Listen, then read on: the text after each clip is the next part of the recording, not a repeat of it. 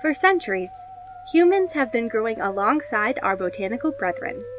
Our histories have mixed and mingled to bring us modern medical marvels, faded folklore, and everything in between. Of course, in order to understand the plant, we have to start with its roots. I'm M. Grebner Gaddis, and this is Rooted. Hello, and welcome back to another week of Rooted. This week, I'm coming at you with a short and slightly spooky episode to help us all get into the season just a tad early. We'll be digging into a pale parasite, the ghost pipe. The ghost pipe, or Monotropa uniflora, is an herbaceous perennial native to North America and some parts of South America and Asia. It's characterized by its ghostly white appearance and almost otherworldly looking blooms.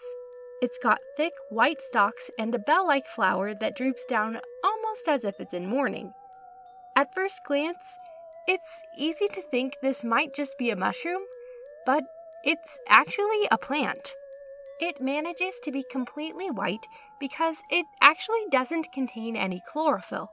I know what you're thinking. Don't all plants need chlorophyll to survive? Isn't that kind of the whole thing that makes them plants? Well, not exactly. See, these guys don't actually need chlorophyll, as they've adapted to be an absolute scrub of the plant world, leaning on their mellow mushroomy friends, specifically the Russulaceae family, to support them with everything they need without ever lifting a finger.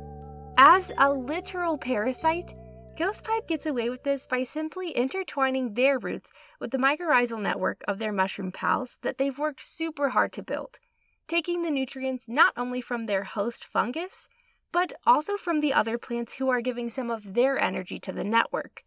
This is kind of an amazing setup for ghost pipes, as they can have all the benefits of being a plant, seeds, sustained growth, etc., without any of the hard work or character traits that go into it. As you might imagine, this means the ghost pipe can survive with little to no light, which makes it easy for them to thrive in the densely filled understories of the forest with virtually no competition.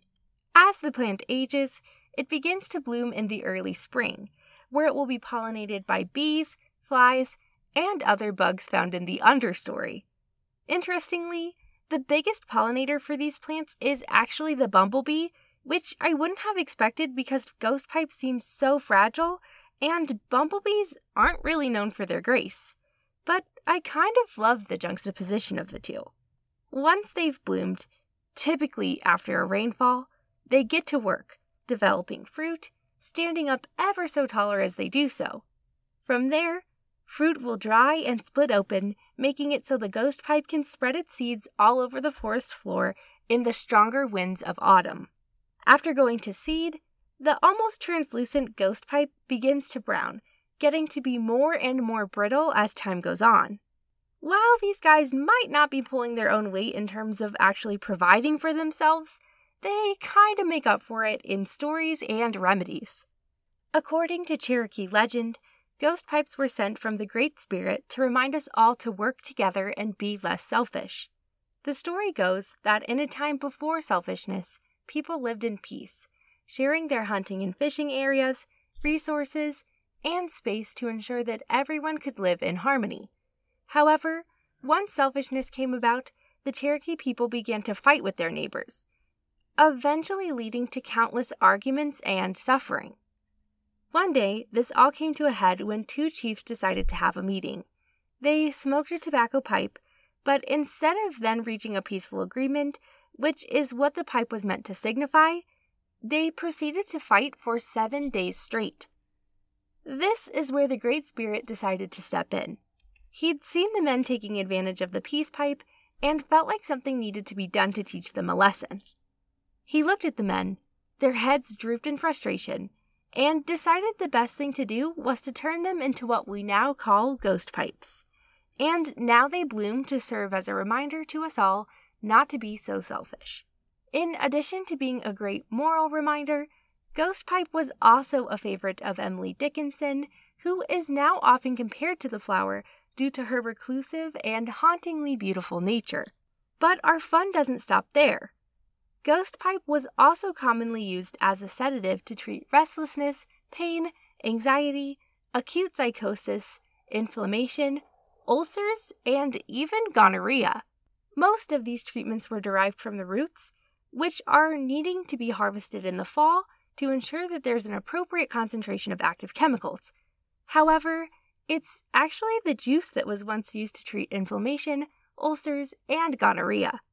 While those uses are super interesting, it's not recommended that you implement ghost pipe into your own treatment as it can be toxic and getting the exact doses can be extremely tricky. Ghost flowers are as delicate as they look, which is why this week I'm asking you to refrain from kissing their heads, as lovely as I think it would be, as these flowers are super sensitive and even touching them can make them bruise and wilt. It's also for this reason that folks are asked not to pick or transplant them, as they do not move well and really struggle to survive when removed from their host. While we may not be able to kiss their heads, we can still absolutely gaze at them in awe wherever they pop up and be grateful for all the stories, remedies, and reminders that the ghost pipe brings our way. If you like the show, please consider subscribing and leaving us a review on Spotify, Apple Podcasts, or anywhere else you listen. You can follow us on Facebook and Instagram at rooted.pod. We're on YouTube at rooted.podcast.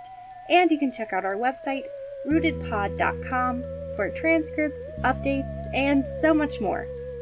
Special thanks to Eric Cluxon for writing and performing our theme music, and of course, a special thank you to all of you for being here.